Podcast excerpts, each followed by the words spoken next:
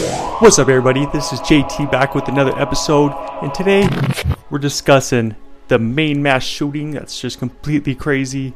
We have an Italian mom going to court against her sons, and finally, Spooktacular's here. Halloween revisits us, and we're running back some memories. Now let's get it. So, the first thing we don't call these like gang shootings, we don't call these terrorist attacks. We straight up call them accidents, especially when it's some of our expats, some of our good old American soldiers trained to clear a room but never saw combat. What are you supposed to do with all that training when you just get kicked out, dude? Call of Duty isn't enough for some of these losers. So they decide to just turn their shithole into everyone else's shithole.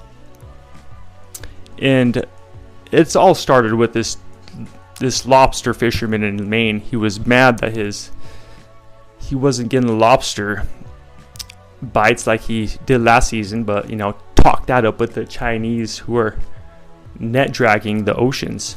But that's a different subject.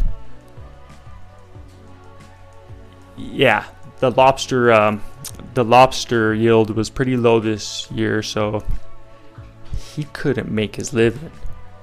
So he decided to go the old new fashion Gen Z route. Get a get an automatic weapon, just go to the weakest places you can possible.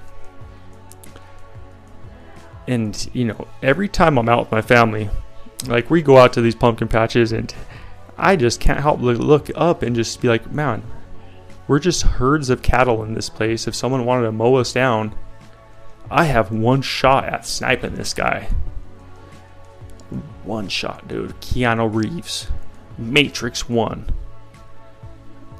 Maybe John Wick 2, 3. But, yeah, man, it's sad. Especially like these dudes who didn't see combat just going to mowing people down. And it's like, oh, yeah, you do that when you're against women and children, but when you got another brother with a gun on the other side, your ass is hiding.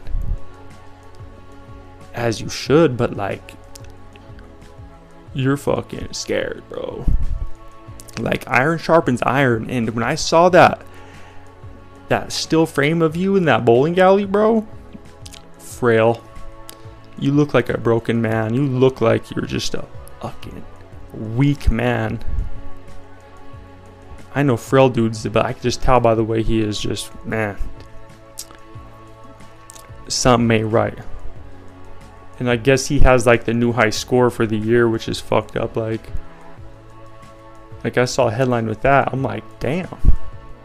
Y'all really keeping count and keeping us talking about this, man. But they won't do nothing about it.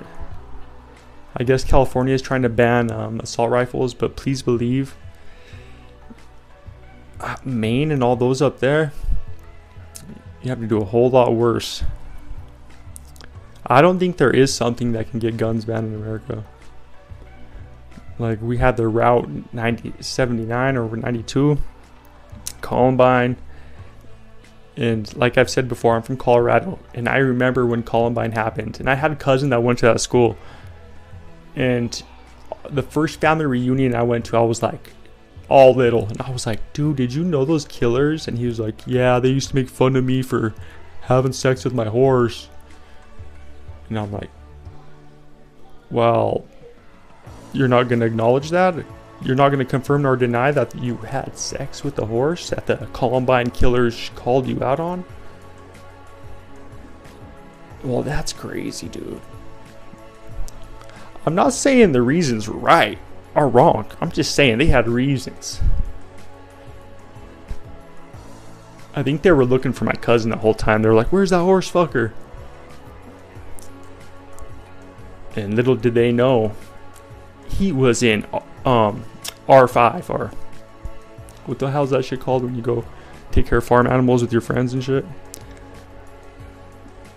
But on to the next farm animals, and that's your, you know, your sons and daughters. Basically, you're herding them around their whole life, just like cattle, feeding them, drinking them, picking up their crap. Until this Italian lady, she had two 40 year old sons that just would not leave the crib. And like I've said before, dude, I'm Italian. My grandma's Italian. She was first generation. And she was the same way. She treated her boys of her family like they were kings. They could do no wrong.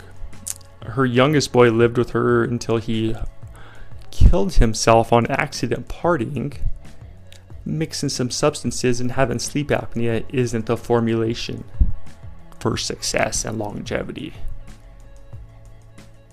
But she always said, You got all my pobrecito mijitos, don't ever you don't ever have to go nowhere. Like I don't have much, but I can always take care of you. You could always have a plate. And my mom, she grew up Catholic. She does not like that old Italian guys are the god of this earth. She is not with it. So, I mean, like, we went there and I enjoyed my time at my grandma's, but as soon as we left, she was like, that's not reality. Guys do everything. They do laundry, they do everything, and they move the fuck out when they're 18. And then, late, like later on in life, my cousin that was ended up living with my Italian grandma because, you know, his mom was up in the air with shit. She had a he had a girlfriend that my grandma didn't like, and she was like, she loves Dylan unconditionally. Like she's like, I don't care if we live under a bridge. I don't care if I'm still gonna be with him. and my grandma's like, Yo, bitch, you need to have conditions. If you're homeless, you better tell him to go fucking get a job and be a positive impact. And I think that's where my grandma realized that what she was doing wasn't the best. Of like being cradled to the grave of just like taking care of you, which is cool. Like we all need that, but not too much. Because that's when you turn to another gender or worse non binary. No, I'm just playing. but yeah, it's spook. It's spooktacular. It's um, Halloween, Spookoween, and in the name of pumpkins, bro, we have two days left, and we're about to carve these pumpkins, pull that slimy brain melt out, and yeah, just get crazy, dude. The whole family is dressing up as skeletons this year, and I've been seeing them around lately. I'm like, dude, those are the, they're all like onesies best best um, costume. And like back in the day when I was growing up in Colorado on Halloween, it's cold as hell. As soon as I got into eighth grade, started teepeeing and like egging houses. But as soon as that shit happened at my house, I was like, truce. Truce, guys. Like, this shit does not need to happen anymore. It's all sweet until it happens to you, dude, and you're picking up toilet paper. Shit's terrible. But yeah, I'm just looking forward to, you know, stealing the kids' leftover candies and shit. Basically, just a chocolate man.